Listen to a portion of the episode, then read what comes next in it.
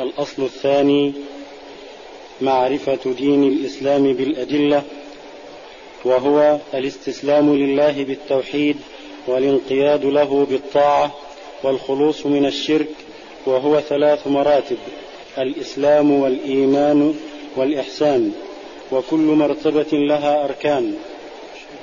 المرتبة الأولى أركان الإسلام خمسة. شهادة أن لا إله إلا الله وأن محمدا رسول الله صلى الله عليه وسلم وإقام الصلاة وإيتاء الزكاة وصوم رمضان وحج بيت الله الحرام. فدليل الشهادة قوله تعالى شهد الله أنه لا إله إلا هو والملائكة والملائكة وأولو العلم قائما بالقسط لا إله إلا هو العزيز الحكيم. ومعناها لا معبود بحق إلا الله وحده. لا إله نافيا جميع ما يعبد من دون الله. إلا الله مثبتا العبادة لله وحده لا شريك له في عبادته كما أنه ليس له شريك في ملكه. وتفسيرها الذي يوضحها قوله تعالى وإذ قال إبراهيم لأبيه وقومه إنني براء مما تعبدون إلا الذي فطرني فإنه سيهدين وجعلها كلمة باقية في عقبه لعلهم يرجعون. وقوله تعالى قل يا أهل الكتاب تعالوا إلى كلمة سواء بيننا وبينكم ألا نعبد إلا الله ولا نشرك به شيئا ولا يتخذ بعضنا بعضا أربابا من دون الله فإن تولوا فقولوا اشهدوا بأننا مسلمون. ودليل شهادة أن محمد رسول الله صلى الله عليه وسلم قوله تعالى لقد جاءكم رسول من أنفسكم عزيز عليه ما عنتم حريص عليكم بالمؤمنين رؤوف رحيم. ومعنى شهادة أن محمد رسول الله صلى الله عليه وسلم طاعته فيما أمر وتصديقه فيما أخبر واجتناب ما, ما عنه نهى وزجر وألا يعبد الله إلا بما شرع. ودليل الصلاة والزكاة وتفسير التوحيد قوله تعالى وما أمروا إلا ليعبدوا الله مخلصين له الدين حنفاء ويقيموا الصلاة ويؤتوا الزكاة وذلك دين القيمة. ودليل الصيام قوله تعالى يا أيها الذين آمنوا كتب عليكم الصيام كما كتب على الذين من قبلكم لعلكم تتقون. ودليل الحج قوله تعالى ولله على الناس حج البيت من استطاع إليه سبيلا ومن كفر فإن الله غني عن العالمين. المرتبة الثانية الإيمان وهو بضع وسبعون شعبة. فأعلاها قول لا إله إلا الله وأدناها إماطة الأذى عن الطريق والحياء شعبة من الإيمان وأركانه ستة أن تؤمن بالله وملائكته وكتبه ورسله واليوم الآخر وبالقدر خيره وشره والدليل على هذه الأركان الستة قوله تعالى ليس البر أن تولوا وجوهكم قبل المشرق والمغرب. ولكن البر من آمن بالله واليوم الآخر والملائكة والكتاب والنبيين. ودليل القدر قوله تعالى إن كل شيء خلقناه بقدر. المرتبة الثالثة الإحسان ركن واحد وهو أن تعبد الله كأنك تراه فإن لم تكن تراه فإنه يراك. والدليل قوله تعالى إن الله مع الذين اتقوا والذين هم محسنون. وقوله تعالى وتوكل على العزيز الرحيم الذي يراك حين تقوم وتقلبك في الساجدين إنه هو السميع العليم وقوله تعالى وما تكون في شأن وما تتلو منه من قرآن ولا تعملون من عمل إلا كنا عليكم شهودا شهودا إذ تفيضون فيه والدليل من السنة حديث جبريل المشهور عن عمر بن الخطاب رضي الله عنه قال بينما نحن جلوس عند النبي صلى الله عليه وسلم إذ طلع علينا رجل شديد بياض الثياب شديد سواد الشعر لا يرى عليه أثر السفر ولا يعرفه منا أحد. فجلس إلى النبي صلى الله عليه وسلم فأسند ركبتيه إلى ركبتيه ووضع كفيه على فخذيه وقال يا محمد أخبرني عن الإسلام. فقال أن تشهد أن لا إله إلا الله وأن محمد رسول الله صلى الله عليه وسلم وتقيم الصلاة وتؤتي الزكاة وتصوم رمضان وتحج البيت إن استطعت إليه سبيلا. قال صدقت. فعجبنا له يسأله ويصدقه. قال أخبرني عن الإيمان. قال أن تؤمن بالله وملائكته وكتبه ورسله واليوم الآخر وبالقدر خيره وشره. قال أخبرني عن الإحسان. قال أن تعبد الله كأنك تراه فإن لم تكن تراه فإنه يراك. قال أخبرني عن الساعة. قال ما المسؤول عنها بأعلم من السائل. قال أخبرني عن أماراتها. قال أن تلد الأمة ربتها.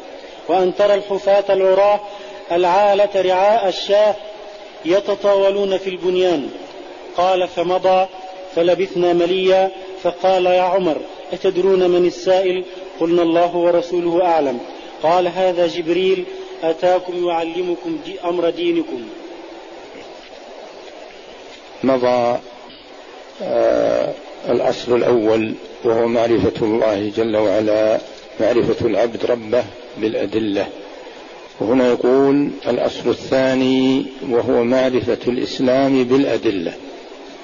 وسبق أنه لا بد من الأدلة حتى يكون الإنسان موقنا سالما من الارتياب ومن الشك وإلا إذا لم يعرف الدين الإسلامي بأدلته من الكتاب والسنة وليس من المنطق ولا من العقول التي يعتمد عليها المتكلمون وغيرهم ويسمونها براهين مع أنها شكوك. ليست براهين وإنما البراهين التي جاءت بها الرسل. يعني يعرف الأدلة بالكتاب والسنة وهذا الذي يسأل عنه الإنسان يوم القيامة.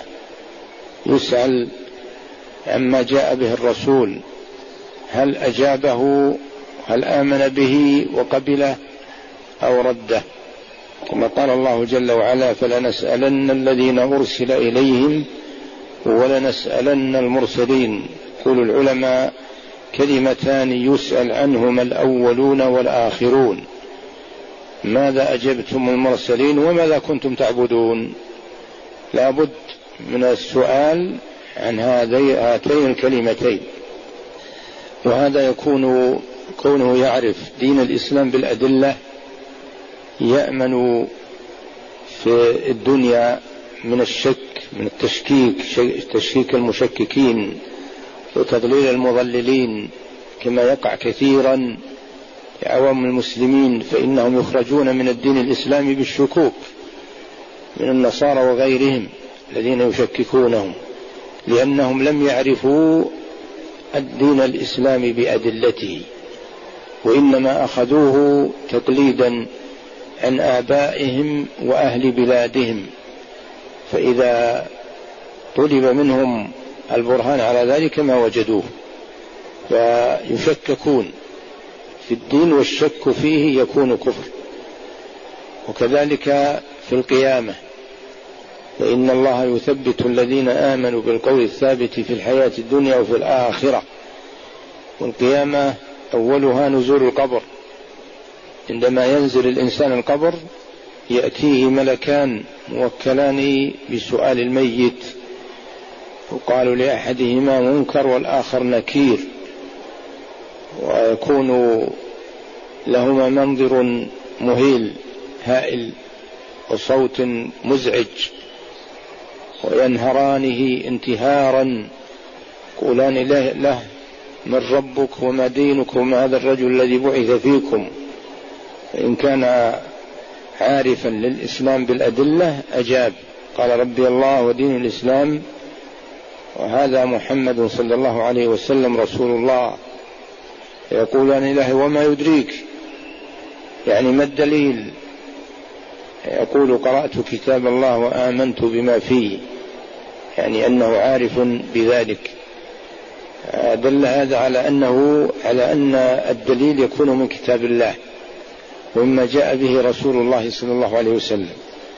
وليس من العقل الذي يقوله المتكلمون لو كان من العقل لقال اهتديت بعقلي ونظرت بنظري فعلمت أنه أن الله هو الخالق لكذا وأنه كذا وكذا.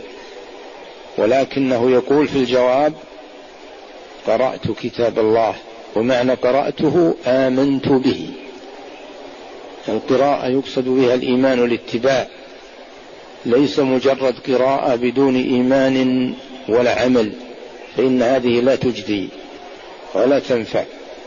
الدين الإسلامي هو توحيد ولهذا قال وهو الاستسلام لله بالطاعة والاستسلام معناه أن لا ينازع بأن ينقاد مذعنا خاضعا لربه جل وعلا. ليس عنده تأبي بأن يأبى ما أمر به أو يرتكب ما نهي عنه. يستسلم. لهذا إذا كان الإنسان لا منازعة ليه لديه قيل استسلم. استسلم للقتل واستسلم للأسر. لأنه ليس عنده قوة ولا منازعة بل منقاد مذعن ذال. فالاستسلام فالإسلام هو الاستسلام لله بالخضوع والذل طائعا منقادا راغبا في ما وعده الله جل وعلا. في الطاعة راهبا خائفا أنه إذا ارتكب المحظور الذي حضره الله عليه أن يعذبه الله. فهذا هو حقيقة الإسلام. ثم يأتي الفرق بين الإسلام والإيمان كما سيأتي. ثم هذا مبني على أركان خمسة كما قال رسول الله صلى الله عليه وسلم بني الإسلام على خمس والركن هو جانب الشيء الأقوى الذي يعتمد عليه. فلا بد منه بمعنى أنه إذا ذهب ركن فكأنه ذهب كله اختل أصبح لا نفع فيه. فلا بد من الاتيان بهذه الأركان. فمن لم يأتي بواحد منها فإنه يكون مختل الإسلام. ليس مسلما على الوجه الشرعي. وأولها وأعظمها شهادة لا إله إلا الله. ومعنى الشهادة العلم اليقيني بأن يعلم بقلبه وينطق بلسانه معلما عما في قلبه وأن يعمل بمقتضى ذلك يعمل بأركانه وجوارحه لأن الله جل وعلا هو الإله المعبود وأن كل مألوه غيره باطل ولا حقيقة لتسميته إله بل هو من صنع البشر وتزيين الشيطان واتباع الهوى ومن الحدس والظنون التي لا تغني عن الحق شيئا. ذلك بأن الله هو الحق وأن ما يدعونه ما يدعون من دونه هو الباطل. هو الباطل. كل ما دعي من دون الله جل وعلا فهو باطل. والله هو الحق. تألهه حق وعبادته هي الحق. الثابت الذي يكون ثبوته واستقراره نافعا لمن تعلق به ومفيد. وشهادة لا إله إلا الله اشترط لها شروط. أولها العلم لقوله تعالى إلا من شهد بالحق وهم يعلمون. أما أن يشهد بأن لا إله إلا الله وهو لا يعلم فإنها لا تجدي لا تنفع. وقوله جل وعلا فاعلم أنه لا إله إلا الله استغفر لذنبك. فبدأ بالعلم قبل العمل الذي هو الاستغفار. ومنها الانقياد أن ينقاد لمعناها ولما دلت عليه. ومنها الصدق في قولها والعمل وإلا يكون منافقا. إذا قالها ظاهرا وهو في باطنه كاذب فهو من المنافقين ومنها المحبة أن يحب ما دلت عليه وما اقتضته ويرتبط بذلك ومنها اليقين بأن يوقن بهذا ولا يكون عنده تردد أو شك.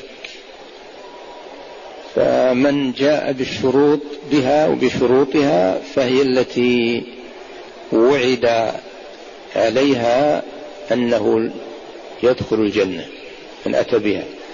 أما من كان يقولها وهو يأتي بمناقضها فإنها لا تنفعه ويكون قولها كالهذيان الذي يهذي به السكران والمجنون لا قيمة له.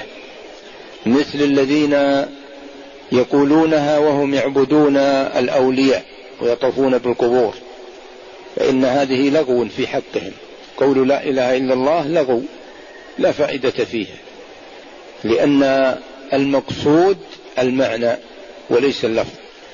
ولا يجوز لمن يدعي الإسلام أن يكون الكفار أعلم منه بأصل الإسلام بلا إله إلا الله.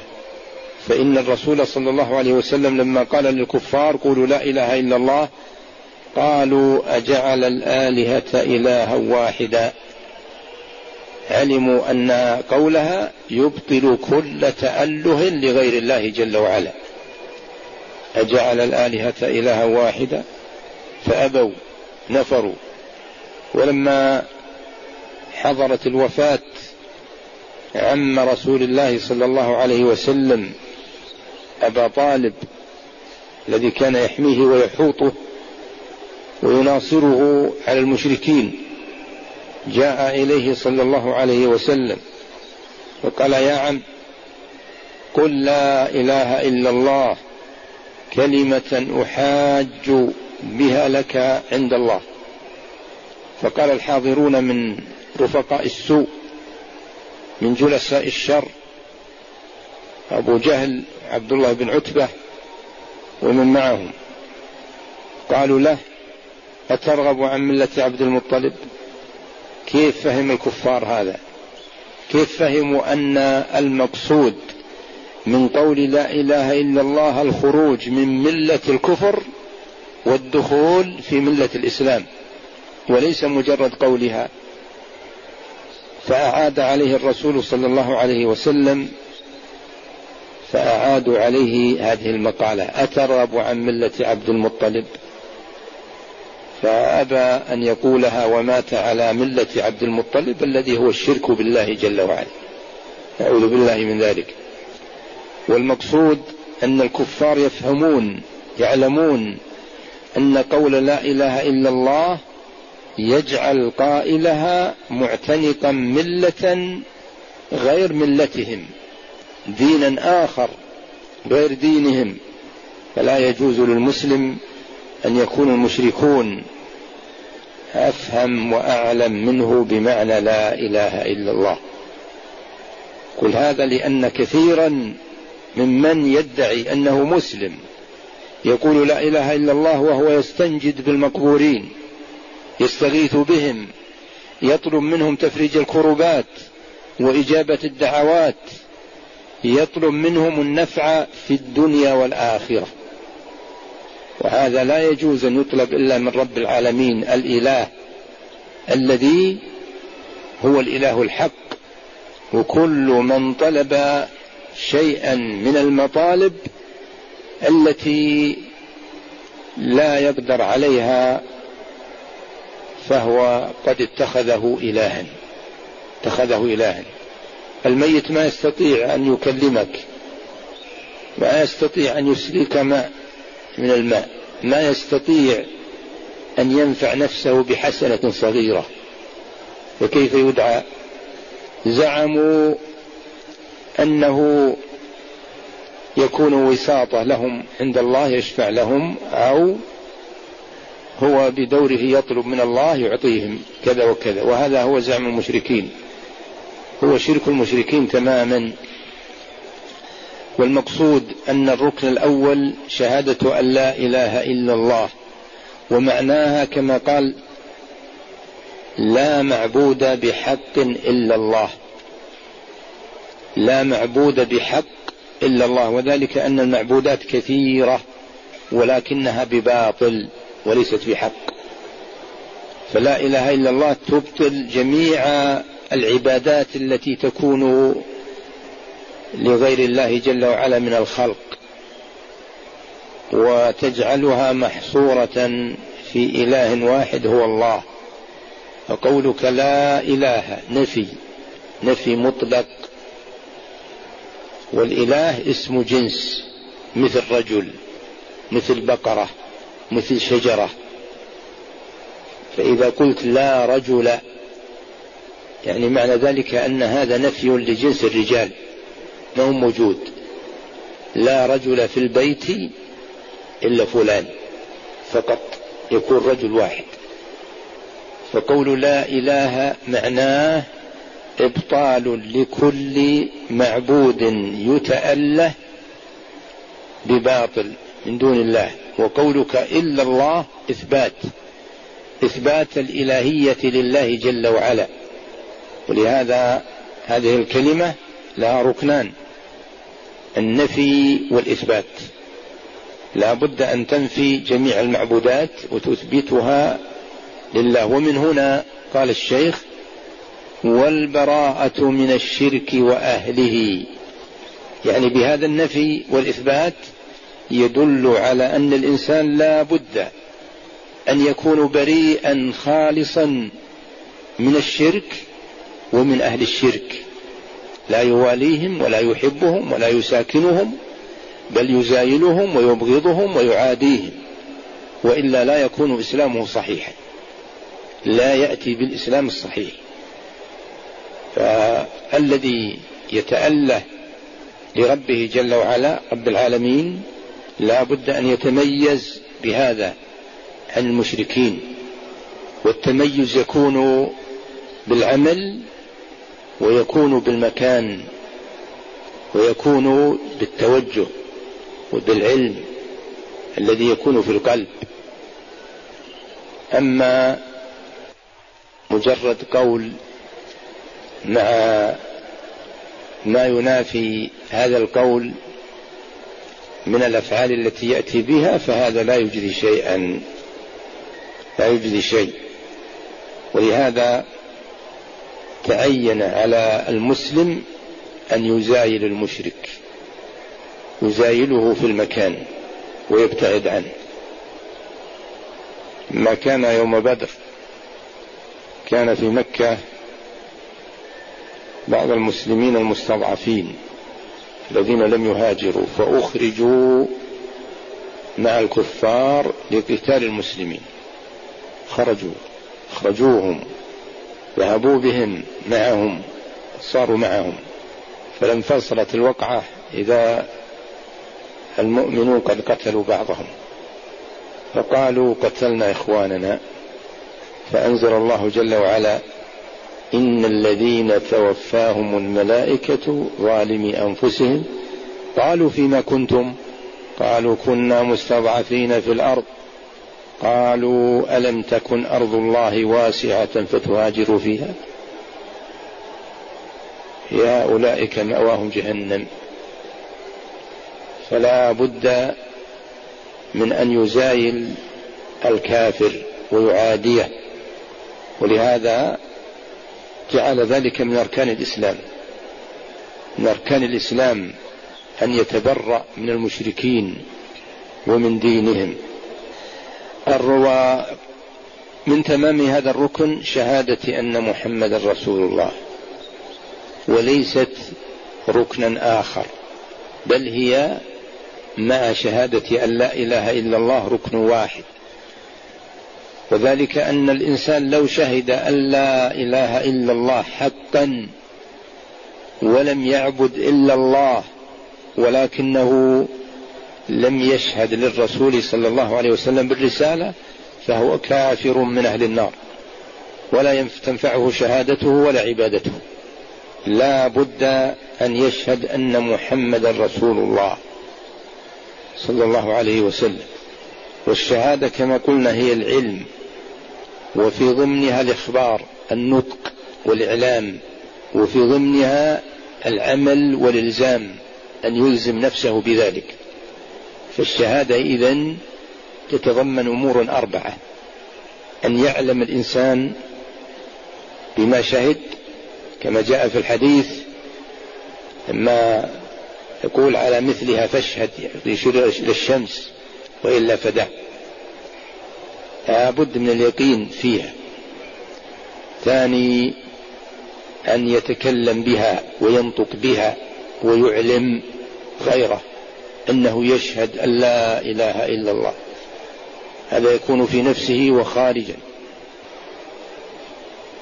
ثالث العمل على ذلك. أن يعلم يعمل يعمل بما شهد به ويأتي بمضمونه. الرابع أن يلتزم ويلزم من يستطيعه بذلك يحكم بهذا ويلتزمه فلا بد الشهادة من هذه الأمور. واستدل على شهادة أن لا إله إلا الله بقوله جل وعلا شهد الله أنه لا إله إلا هو والملائكة وأولو العلم قائما بالقسط لا إله إلا هو العزيز الحكيم شهد الله أنه لا إله إلا الله فالله جل وعلا شهد لنفسه. وهذه أعظم شهادة من أعظم شاهد في أعظم مشهود الذي هو التأله لله جل وعلا. ثم ذكر الملائكة أنهم شهدوا بهذا. والملائكة أهل علم وعبادة ويقين ولهذا قرن شهادته مع شهادته. ثم أولو العلم من بني آدم. أولو العلم فقط. شهد الله أنه لا إله إلا هو والملائكة وأولو العلم. وهذا من أعظم ما يستدل به على فضل العلم. حيث جعل أهل العلم شهداء على حقيته جل وعلا وعلى أنه الإله الحق. قرنه مع الملائكة بهذا الحظ والعلم المقصود به العلم الشرعي الذي جاء به الرسول. أما علم الحساب والهندسة والصيدلة والطب وما أشبه ذلك فهذه لا تدخل في العلم الشرعي. ليست هذه مما يدعو إلى شهادة أن لا إله إلا الله وإنما العلم الموروث عن الرسل. العلم النافع الذي ينتفع به العالم ويرتقي به إلى اليقين وعبادة الله جل وعلا. وكذلك آيات كثيرة كقوله جل وعلا وإلهكم إله واحد لا إله إلا هو الرحمن الرحيم. قوله جل وعلا الله لا إله إلا هو الحي القيوم. قوله جل وعلا هو الله الذي لا إله إلا هو عالم الغيب والشهادة. آيات لا تحصى. كلها تدل على هذا الأصل العظيم. بل هي ناطقة بذلك وملزمة للخلق به ولكن أكثر الخلق لم يلتزموا. وأما شهادة أن محمد رسول الله صلى الله عليه وسلم فقد فسرها بأنها طاعته فيما جاء به واتباعه عليه وأن لا يعبد الله جل وعلا إلا بالشرع الذي جاء به. هذا حقيقة شهادة أن محمد رسول الله. طاعة أمره والانتهاء عما نهى عنه وأن يعبد الله بالشرع الذي جاء به صلوات الله وسلامه عليه لا بالبدع ولا بالآراء والأهواء. فمن فعل ذلك فقد شهد أن محمدا رسول الله. فكونه مثلا يقول أشهد أن محمدا رسول الله وهو يخالفه ويعصيه هذا ما ينفع. وكونه يقول أشهد أن محمدا رسول الله وهو يتعبد بغير شرعه هذا ما ينفع. ولا يجدي كأنه لم يشهد. ثم هذه الشهادة مع شهادة لا إله إلا الله لا بد منهما مجتمعتين. لا ينفصل واحدة عن الأخرى. ولهذا عدتا ركنا واحدا. ركنا واحدا من أركان الإسلام. وهو الركن الأعظم الذي ينبني عليه غيره. واستدل على أن محمد صلى الله عليه وسلم رسول الله بقوله جل وعلا لقد جاءكم رسول من أنفسكم حريص عليكم عزيز عليه ما عنتم حريص عزيز عليه ما عنتم حريص عليكم بالمؤمنين رؤوف رحيم. من أنفسكم يعني من جنسكم تعرفونه وتستطيعون أن تأخذوا عنه وتفهموا كلامه وتخاطبوه ويخاطبكم. وليس ملكا من الملائكة ما تستطيعون خطابه. فهذا من منة الله جل وعلا. وقوله من أنفسكم يعني من جنسكم من ذكر وأنثى بشر مثلكم. معلوم أنه لو كان من غير الجنس من جن ولا ملائكة ما استطاع الناس أن يأخذوا عنه. إلا أن يجعل بشر. كما اقترح الكفار اقترحوا على الله جل وعلا أن يكون ملك. فقال الله جل وعلا ولو جعلناه ملكا لجعلناه بشرا وللبسنا عليهم ما يلبسون. يعني أنهم لا يستطيعون أن يأخذوا عن الملك لابد أن يكون بصورة البشر. ينطق ويتكلم بصورة البشر. وهنا يلتبس عليهم الأمر يقولون هذا ليس ملك هذا بشر. ترجع القضية كما زعموا فكونه من أنفسنا من منة الله علينا. لقد من الله على المؤمنين إذ بعث فيهم رسولا من أنفسهم يتلو عليهم آيات. وكذلك الأميين لأنه منهم.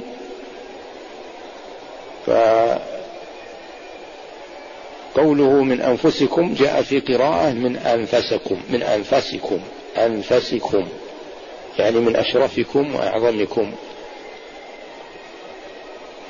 وقوله حريص عليه حريص عليكم يعني حريص على إيمانكم وهدايتكم. عزيز عليه ما عنتم يعني أنه يشق عليه الشيء الذي يعنتكم ويكون فيه عذابكم يشق عليه. وقوله بالمؤمنين رؤوف رحيم يعني أنه صلى الله عليه وسلم بهذه الصفة للمؤمنين رؤوف بهم يرحمهم وهذه من فضل الله جل وعلا على المؤمنين.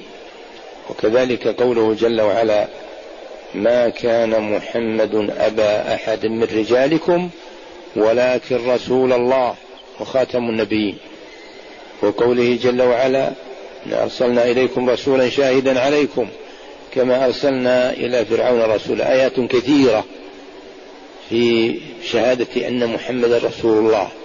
كثيرة جدا. فهذا أصل لا بد من معرفته بالدليل. شهادة لا إله إلا الله وأن محمد رسول الله. لكل أحد. ولا يجوز أن يكون مقلدا فيه. لا يجوز أن يكون مقلد إذا قيل له ما معنى الإله؟ ومن هو الإله الحق؟ يجب أن يعلم ويأتي بالدليل. من الذي جاء بهذا؟ من هو؟ لا بد أن يعرف أنه رسول الله صلى الله عليه وسلم. ولهذا يسأل عن ذلك كل ميت كل ميت يسأل إن أجاب وإلا عذب إن لم يجب بالجواب الصحيح وإلا عذب.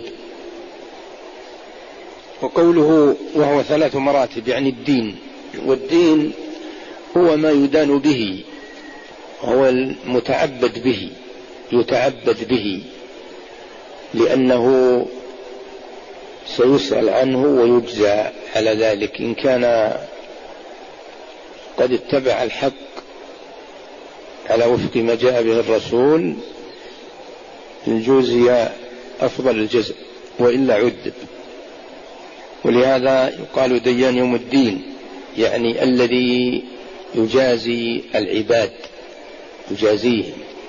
يوم لا تملك نفس لنفس شيئا والأمر يومئذ لله. هو الذي يحكم بين خلقه. وهو ثلاث مراتب. الإسلام آه الأدلة التي ذكرها واضحة. في الدليل شهادة لا إله إلا الله وأن محمد رسول الله ثم دليل الصلاة والزكاة والتوحيد. قوله تعالى وما أمروا إلا ليعبدوا الله مخلصين له الدين حنفاء. ويقيموا الصلاة ويؤتوا الزكاة وذلك دين القيمة. وما أمروا من هم؟ أهل الكتاب الذين قبلنا والأمم كلها لأن أول الآية لم يكن الذين كفروا من أهل الكتاب والمشركين منفكين حتى تأتيهم البينة. إلى أن قال وما أمروا إلا ليعبدوا الله مخلصين له الدين يعني الدين الذين يد... الذي يدينون به يجب أن يخلص أن يكون خالصا لله ولا يكون فيه شرك. ما يكون فيه إرادات ونيات لغير الله جل وعلا أمور الدنيا وغيرها. والدين الإسلامي إن لم يكن المتدين مخلصا وإلا فهو فاسد مردود عليه. لأن الشرك إذا دخل في العمل أفسده مثل النجاسة إذا خلطت الماء فإنه يصبح نجس فاسد ما يصلح التطهر به. فكذلك العبادة كلها كل العبادات إذا دخلها شرك صارت نجسة قذرة منتنة يردها الله جل وعلا ولا يقبلها. فإن الله طيب لا يقبل إلا طيبا وهو أغنى الشرك عن الشرك. فمن عمل عملا جعل فيه لله شريكا فإنه يتركه وشركه. وإقامة الصلاة ويقيم الصلاة إقامتها أن يأتي بها على الوجه الشرعي بأركانها بشروطها وأركانها وواجباتها. ومن ذلك حضور القلب خشوعه. وأنه قائم بين يدي الله. فإقامتها هي أن يأتي بها على الوجه الشرعي. أما مجرد صلاة وقد تكون صلاة ولكن ليست مقامة. صلاة بلا إقامة. ما أقيمت لأن الإقامة هي التمام أن يأتي بها تامة. وأما مجرد صلى إنه قد يصلي ولا صلاة له. كما قال الرسول صلى الله عليه وسلم في الأعرابي الذي دخل المسجد وصار ينقر صلاته. فلما انتهى جاء وسلم على النبي صلى الله عليه وسلم فقال له ارجع فصلي فإنك لم تصلي. إنك لم تصلي. إن كان يرى أنه صلى. فإذا إقامة الصلاة أن يأتي بها على الوجه يكون التامة الشروط والأركان والواجبات. أما المستحبات فإذا تركها فإنه لا يأثم ولكنه يترك الفضل. وكذلك الزكاة الزكاة هي تطهير المال وتنميته فهي طهرة للمال وتزيد به تزيد فيه وتنميه وهي كذلك تطهر عمل الإنسان وتزكيه وهي جزء جزء قليل من المال. يختلف تختلف الأموال زكاة الأموال تختلف كما هو معلوم ولكنها قليلة وأداؤها أن يخرجها يضعها في الموضع الذي أمره الله جل وعلا أن يضعها فيه. كما قال الله جل وعلا إنما الصدقات للفقراء والمساكين والعاملين عليها والمؤلفة قلوبهم في الرقاب وفي سبيل الله وابن السبيل والغارمين وفي سبيل الله وابن السبيل. فريضة من الله يعني ثمانية. هؤلاء الثمانية هم الذين توضع فيهم الزكاة. ولا يجوز بناء المدارس فيها ولا بناء المساجد ولا شق الطرق وإخراج المياه وتسبيلها. فإن الزكاة لا بد أن توضع في المكان الذي حدده الله جل وعلا في هذه الآية. ولكن لو مثلا دفعها إلى الإمام برئت ذمته ولا ينظر أين يضعها فإنها تتعلق به انتهت. ف الزكاة ركن من أداء الزكاة ركن من أركان الإسلام لا بد منه. ومن لم يأتي به فإسلامه غير صحيح. وكذلك الصوم صوم رمضان. وذكر الدليل يا أيها الذين آمنوا كتب عليكم الصيام كما كتب على الذين من قبلكم. معنى كتب يعني أوجب عليكم وألزمتموه أوجبه الله عليكم. والصيام صيام شهر رمضان وهو معروف حتى في الجاهلية عند الكفار. فقد جاء الرسول صلى الله عليه وسلم إلى قريش وهم يصومون يوم عاشوراء.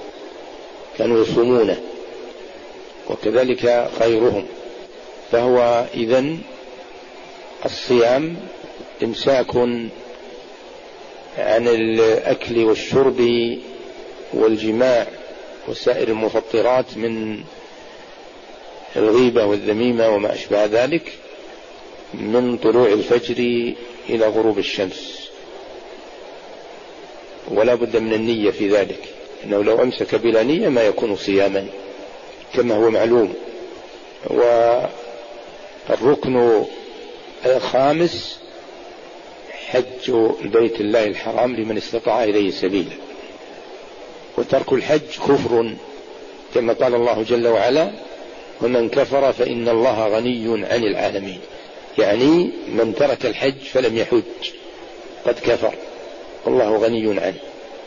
وهذه الأركان لا بد منها كما قلنا وإلا يكون الإسلام غير صحيح. ثم المرتبة الثانية وهي الإيمان. الإيمان فسره الرسول صلى الله عليه وسلم أن تؤمن بالله وملائكته وكتبه ورسله وباليوم الآخر وبالقدر خيره وشره. هل إذا هذه ستة ستة أركان. الإيمان له أركان ستة والإسلام له أركان خمسة. والفرق بين الإسلام والإيمان أن الإسلام أعم من جهة نفسه والإسلام أن الإيمان أعم من جهة نفسه والإسلام أخص من جهة نفسه وأما من جهة أهله فالإيمان أخص من الإسلام. يعني أن الإنسان قد يكون مسلما ولا يكون مؤمنا. أما إذا كان مؤمنا فلا بد أن يكون مسلما.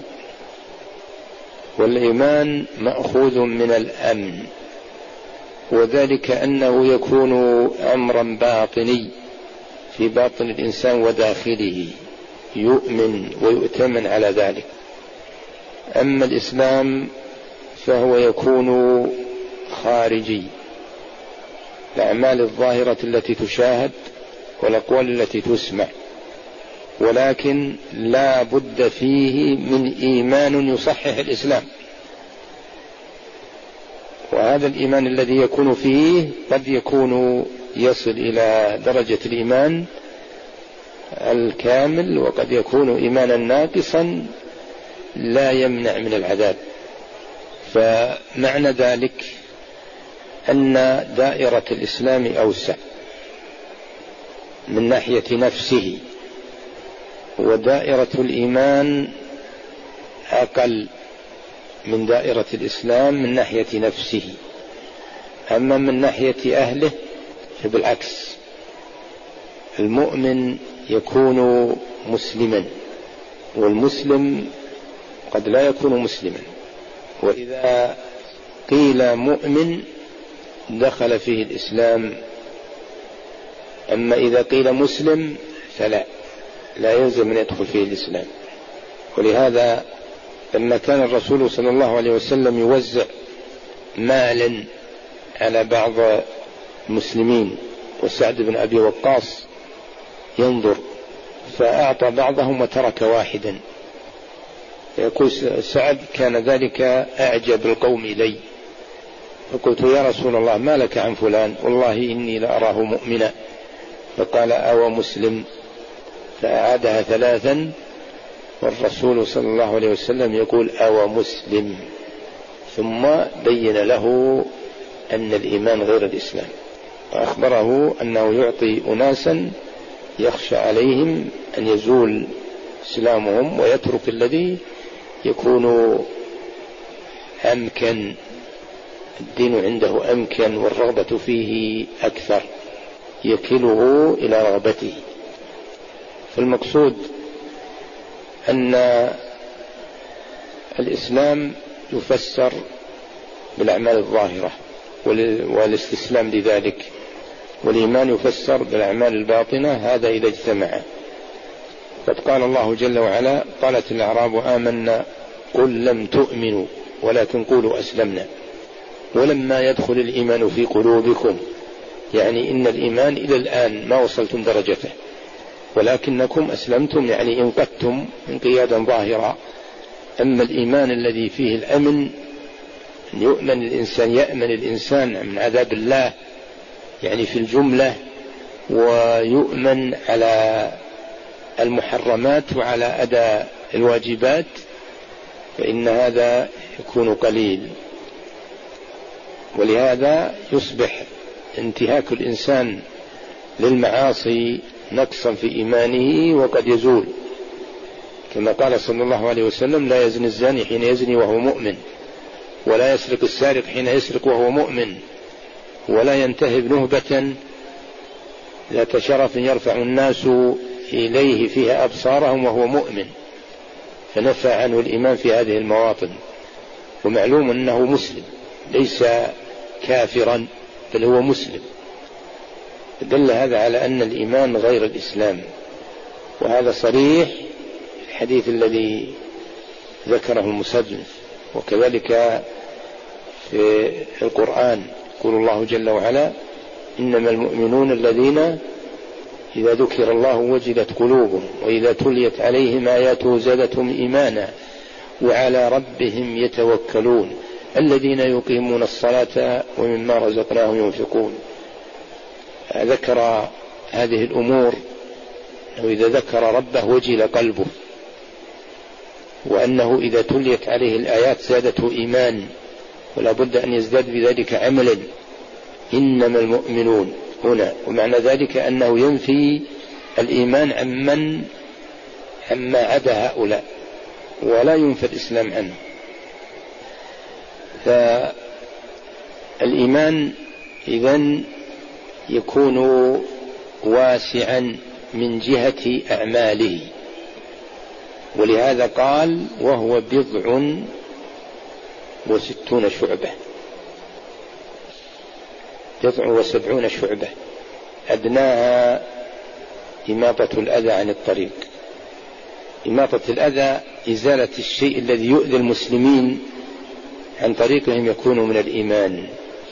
لأنه يدعوه ذلك إلى أن يكون محبا للمؤمنين خائفا أن يضرهم شيء مزيلا له عاملا على إزالة ما يضرهم ويؤذيهم.